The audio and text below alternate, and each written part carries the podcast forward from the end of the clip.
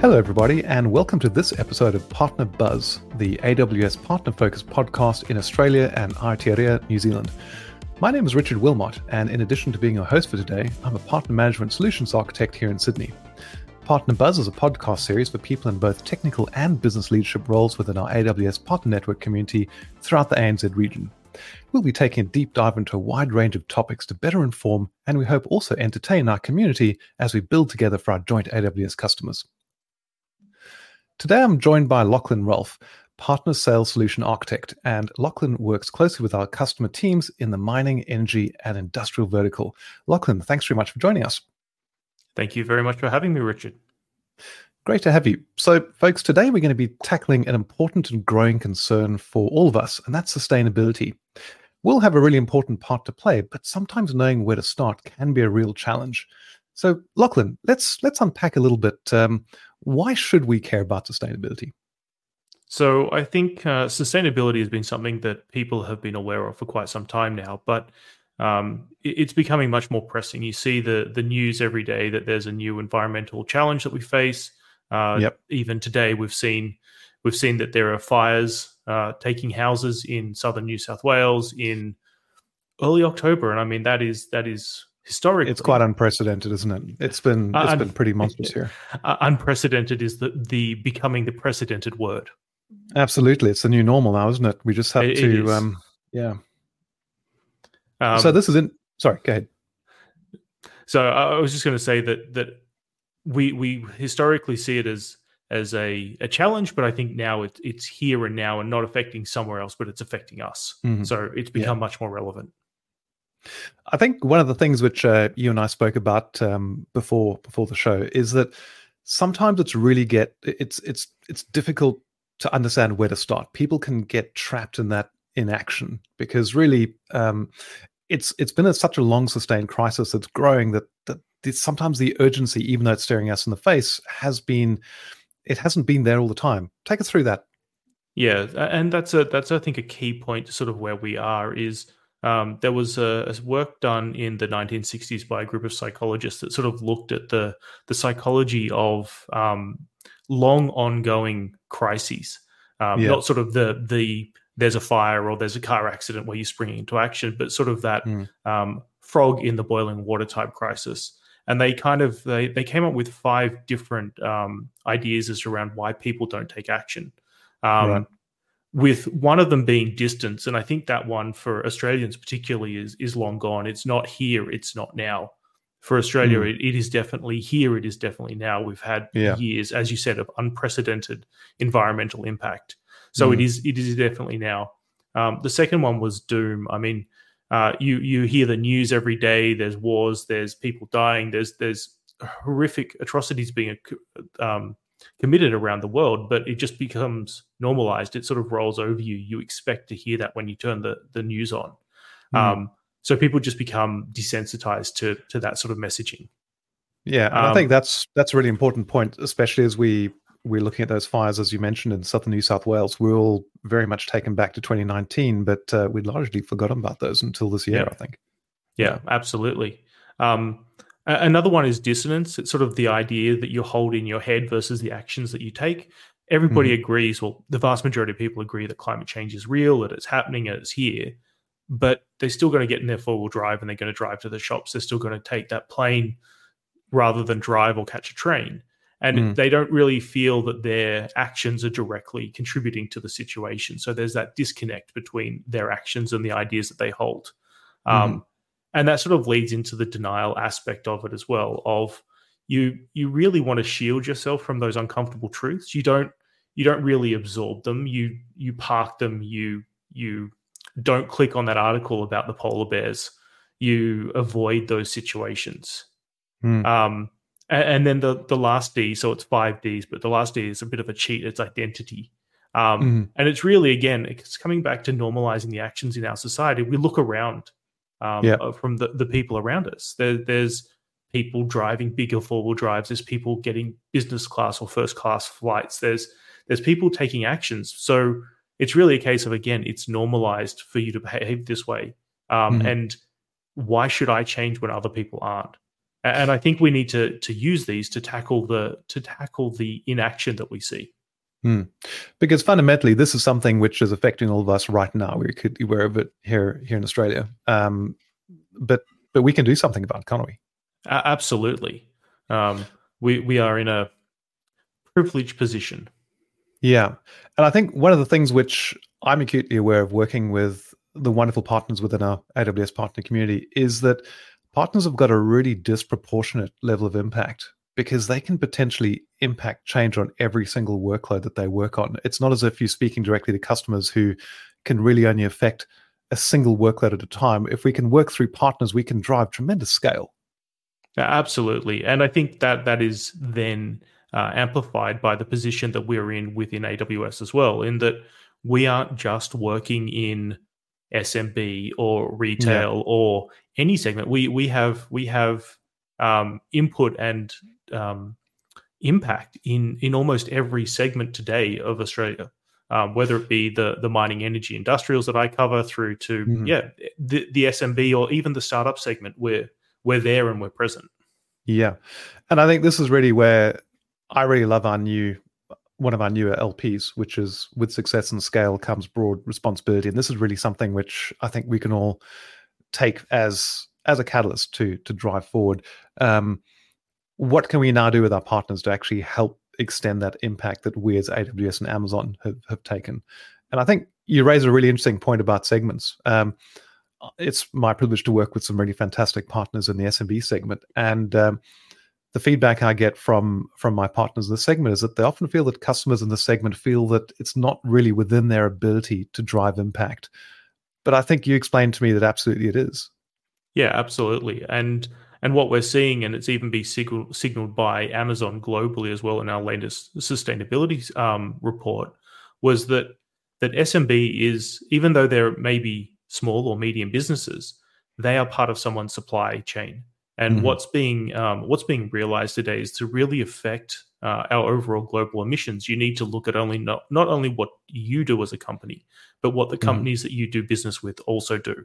So yeah. having having a look at your impact in terms of your both upstream and downstream supply chain amplify mm. those those impacts greatly because it's not just the emissions that you're making, but it's the emissions that someone else is then calculating into their own emissions factor. And that's a really important factor because we have a really large and vibrant community of SMB businesses here across the ANZ region. And the important consideration is that you make the point everybody is part of someone else's supply chain or supply web.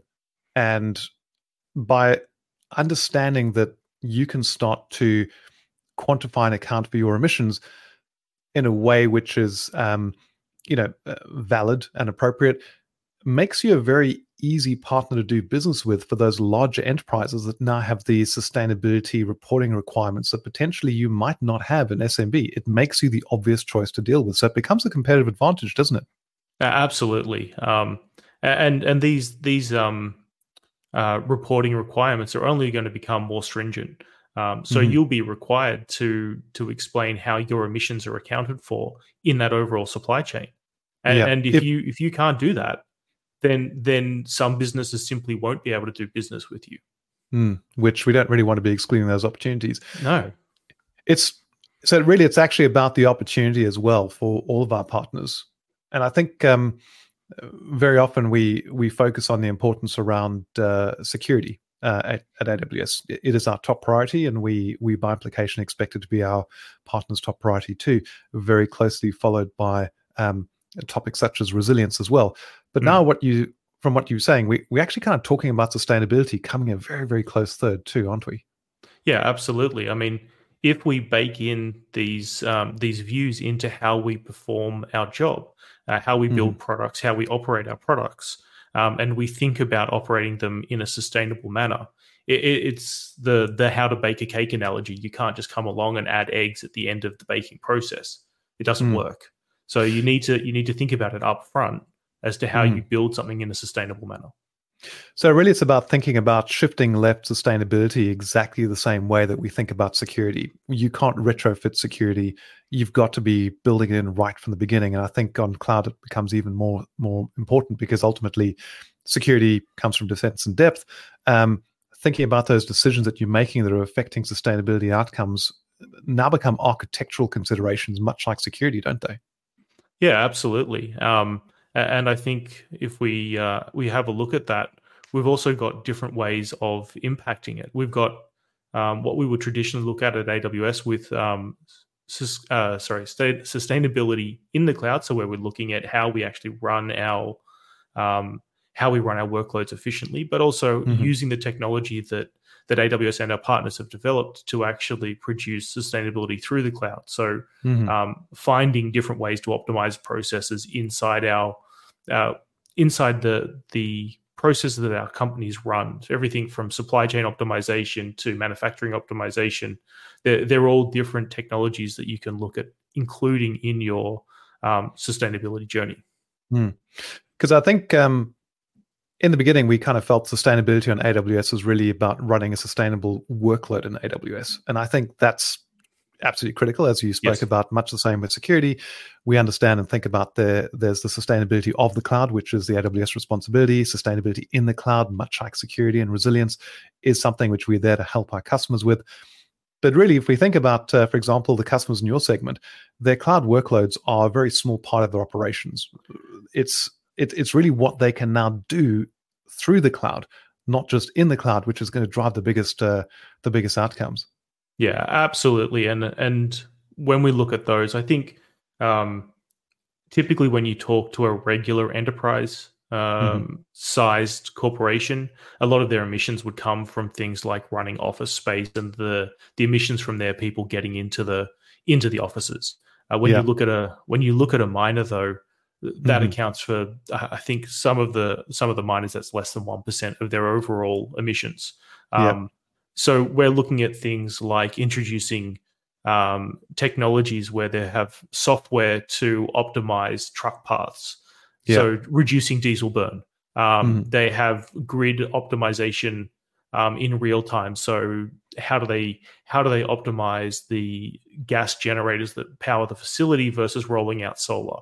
So we mm have mm-hmm. all of these technologies that are that are being developed with our partners mm that actually wouldn't be possible without some of the the cloud scale um, that AWS offers, but mm isn't actually directly reducing their IT workload emissions. It's yeah. reducing their their real world operational yeah. workloads which is interesting because I I know that uh, you talked me through this mental model once where really starting right at the top there's this advisory level that our partners can play a really um, a really great role with to actually help our customers identify what they can do as meaningful um, steps to to transform their business because really there's this optimize versus transform piece but you've got to get that optimization right before you can go yeah. the transformation journey then there's the um, the next layer down which talks a lot about um, collecting that data for reporting because that's that's the first challenge that a lot of our customers have.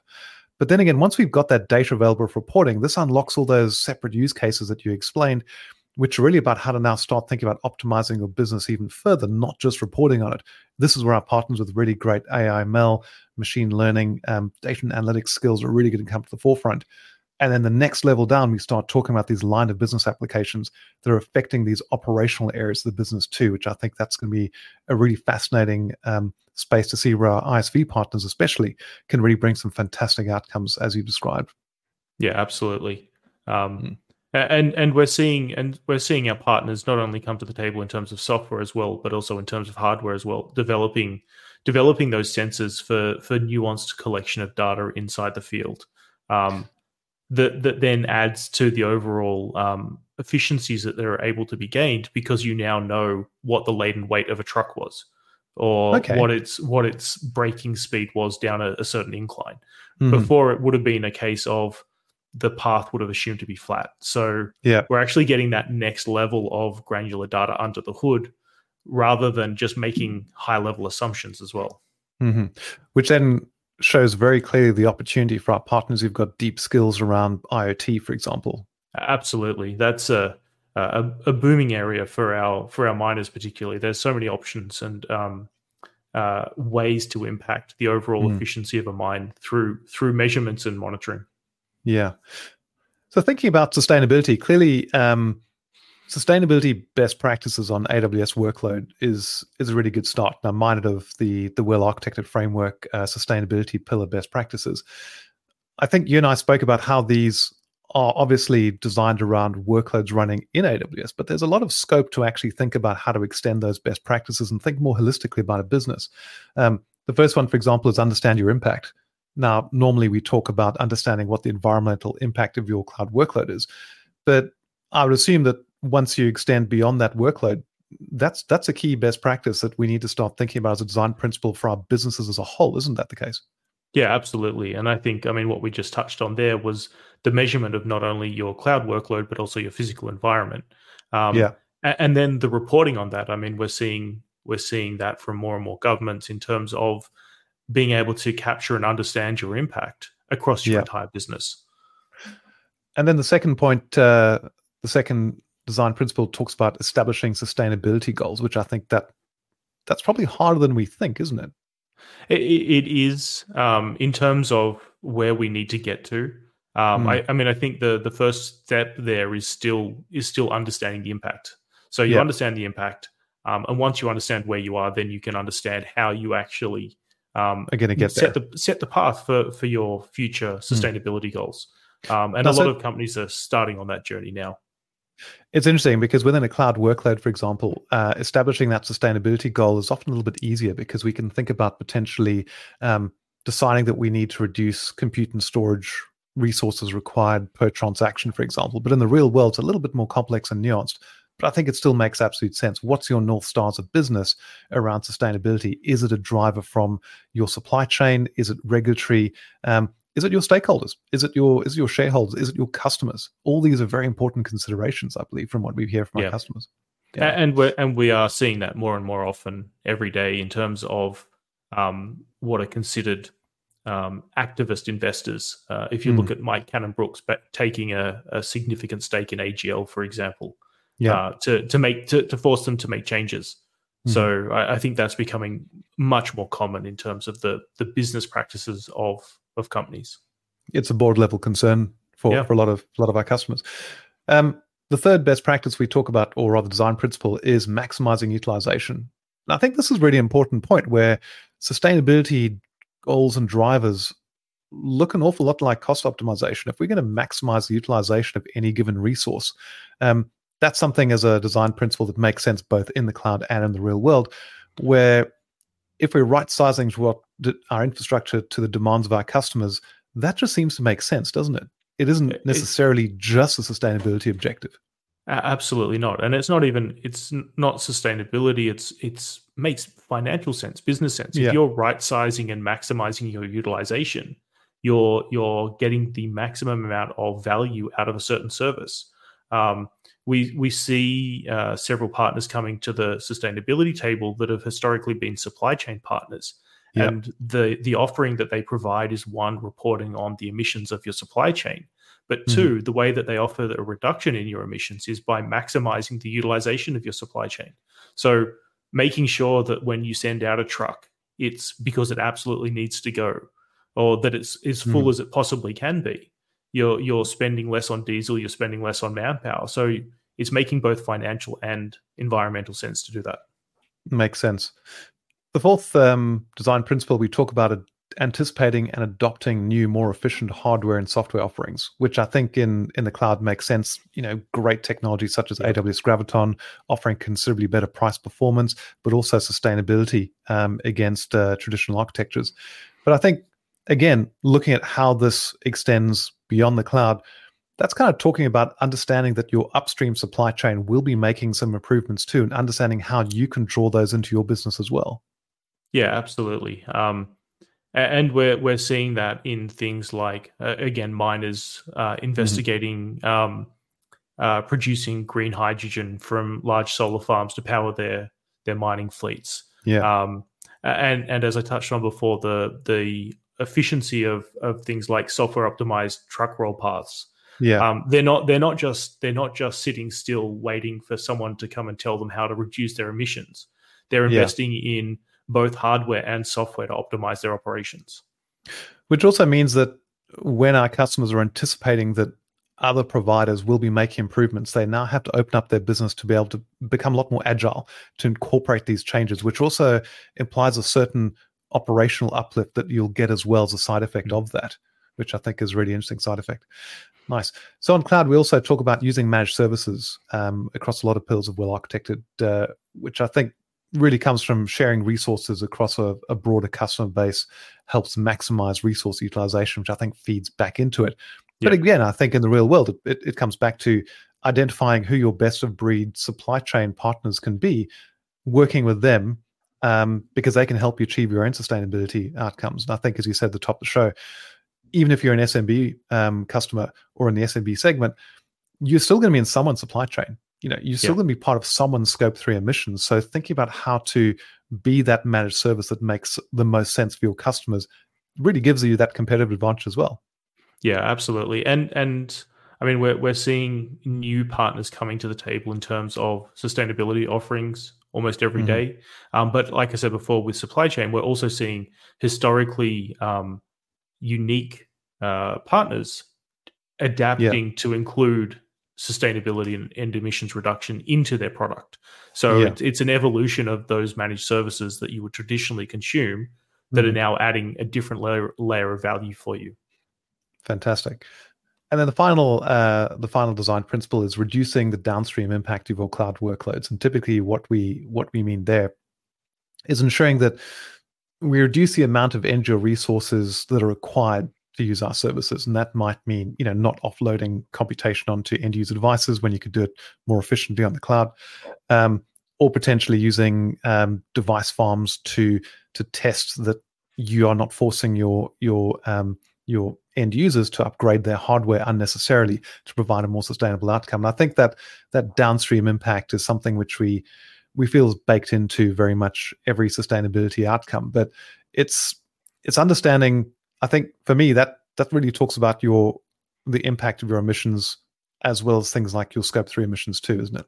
Absolutely. I mean, if you think about downstream impacts in terms of sustainability, it's really the scope three emissions. How much how many how much emissions does your product produce when it's consumed?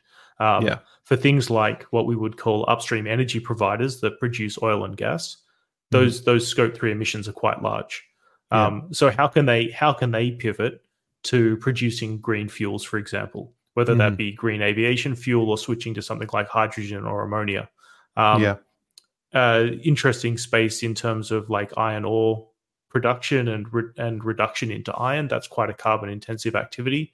There's mm-hmm. a lot of work going on to remove uh, coal from that process and replace it with electricity. So again, mm-hmm. it's a it's a technology conversation um, mm-hmm. at, at at how you're reducing your downstream impact by changing the processes or your um, solutions that your customers use to consume the products that you make. So together, it's it's really quite interesting that it's not just all about a sustainability outcome from targeting these design principles and best practices. Because, I mean, I love that point about um, understanding a downstream impact means you're starting to learn more about your customers. Um, if you're right sizing to your SLAs, you're better understanding what your customers' needs and drivers are. So, really, um, you know, there's there's multiple outcomes that we're impacting by taking sustainability as being a goal that we're all trying to achieve.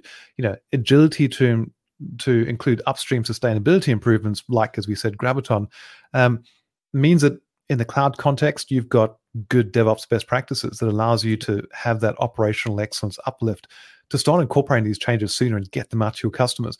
But that also means you get all the benefits of having an operationally mature business. So I think it it takes it takes a, a bit of time to think about what the what the side effects and the additional benefits can be. So we aren't just targeting that single outcome, which I think is um, is going to be critical across all of our customers and all the segments. And our partners are the are the right place to help them with that, I think, as well. But um, talk us through what we're seeing elsewhere, Lachlan. I know that uh, you've been across some of the legislation that just that occurs elsewhere in the world, and I think we're acutely aware that uh, you know there there will be there will be requirements for reporting from um, uh, Australian businesses for a start, um, anti greenwashing legislation, etc. Yep. That's going to be a critical part of where our partners can help our customers ensure that they're staying on the right side of that line. Yeah, absolutely. I mean, I think we're still in the relatively early days in terms of legislation around your emissions reduction reporting. Um, but what we're starting to see is that you've got things like the um, safeguard mechanism that was introduced uh, this year, which will mm-hmm. have a material impact on our largest emitters if they don't make, uh, I think it's a 5% cut in right. their emissions by 2024. So it's a material cut within a relatively short time frame. Um, mm-hmm. But I think there's a there's still a, a relatively uh, unique position in politics in Australia in terms of carbon and carbon pricing. But mm-hmm. the problem is that it's not just Australia. Your supply chain isn't just inside Australia. Um, mm-hmm. Places like uh, Europe have introduced what they call the Carbon Border Adjustment Mechanism or CBAM, basically to stop their large emitters outsourcing the carbon production parts of their process to countries mm-hmm. that don't have um, that, that don't have the the carbon pricing agreements in place. So if you if you trade with Europe, you're mm-hmm. you're you're captured by legislation around the emissions, and if you can't account for your your emissions, then you're going to be in a in a disadvantage uh, globally mm-hmm. to to trade. So clearly, again, one of the the great enablers of of uh, AWS is it allows our customers to to have that global reach. Yep. But there's a lot of uh, consideration that come with that. If you can if you can understand how you can build that sustainability reporting, for example, into your global product, then it makes you significantly more attractive and you can compete globally. Yeah, I think it's a critical piece of insight. Nice, that's and amazing. Gets you gets you new new markets without that heavy lift that you would need to do otherwise. Yeah, indeed. No, I think that's an amazing point. Um, Lachlan, we're just about wrapping up, but I'd love it if you can go through some of the top three things that our partners can really think about today to put this into action. Yeah, absolutely, and and I think we're in a great position as we touched on earlier, um, in terms of the breadth of the partners and the reach that AWS have. Um, I, mm-hmm. I, think the first one is really around um, how do you how do you set a goal for sustainability um, yep. and make it a priority and execute on it.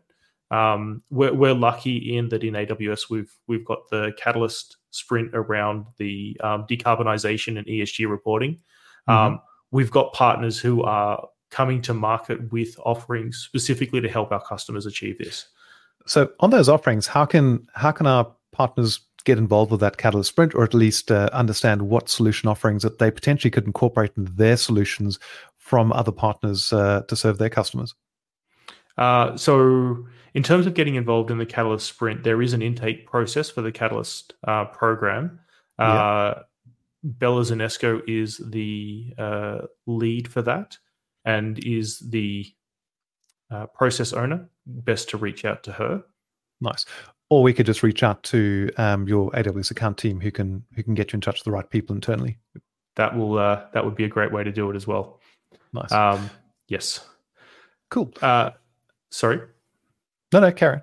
Uh, so um, the the second the second goal I think we need to set is really about um, making sure that when we consider a new product or a process that we're, we're including sustainability in the business requirements as we said mm-hmm. before shifting left you're, you're not yeah. trying to bake in sustainability after the fact um, you, you're considering what that looks like when you're actually building that up front it's interesting. So that's kind of talking about taking what might be regarded as being those non-functional requirements and actually embedding them because much like security is an expectation, it's table stakes for any customer to accept expect partners to be delivering secure solutions as built. Um, it potentially isn't something which needs to be spelled out anymore because it is understood as being there's there's no alternative. And I think yeah. you've hit a really good point. We can't get to the point now where we don't really have functional, non-functional requirements. We just have requirements. And sustainability, much like security, much like resilience, is starting to cement into these foundational requirements. I think all of our partners need to be aware of because it's meeting our customers and our customers' end users' expectations as well. Yeah, absolutely, and uh, I think you'll see that more in the in the coming years, where just like you would have today a a uh, health rating on a piece of food, I think we yeah. will see probably some form of identification of how sustainable a product is, mm-hmm. and that that's just going to become part of doing business. Mm. So I think I think that it's not a um, it's not a, a, a afterthought anymore. It's an upfront consideration that that needs to be mm taken into everything. Nice.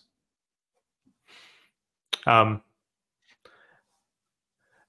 And uh, I guess the uh, the third one would be um, making sure that when we do look at the sustainability targets, we're we're not making trade offs um, in terms of. I mean, if we were to look in the cloud, it wouldn't be making a trade off of are we looking at uh, reducing emissions versus uh, impacting security or availability.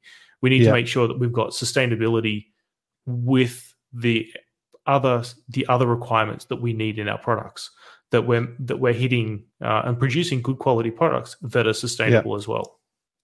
Which is very much the same way that we talk about security. Um, we don't talk about trading off security for reliability, for example. No. We have base levels of expected security which have to be in everything. We potentially might make try to you know trade offs on performance and cost, for example, but but not security. And and this is kind of where sustainability needs to go next as well, isn't it? I think it's the logical conclusion for for mm. what we will see. I mean, if you if you, I mean security is a great example, and if you look at the journey from the early twenties, uh, 2010s to to where we mm. are mm-hmm. now, it's come along so far, and I think we'll see the same sort of advances in sustainability over the next decade. So it's really no accident that we talk about uh, the shared sustainability model because really all of our partners should be very well versed in the shared responsibility model for uh, security it's a great mental model that allows us to understand how we can start building outcomes, you know, be it sustainability, resilience, etc., in partnership with AWS for our customers. Absolutely. Lachlan, that's really been amazing. Um, unfortunately, that's all we've got time for today, folks. But I hope that's given our audience some really good insights on how we can work better together to to serve our AWS customers. Lachlan, thank you so much for spending your time today with us. Uh, Richard, thank you very much for having me. And for me, thank you very much for listening to this episode of Partner Buzz, and we look forward to joining you in our next episode.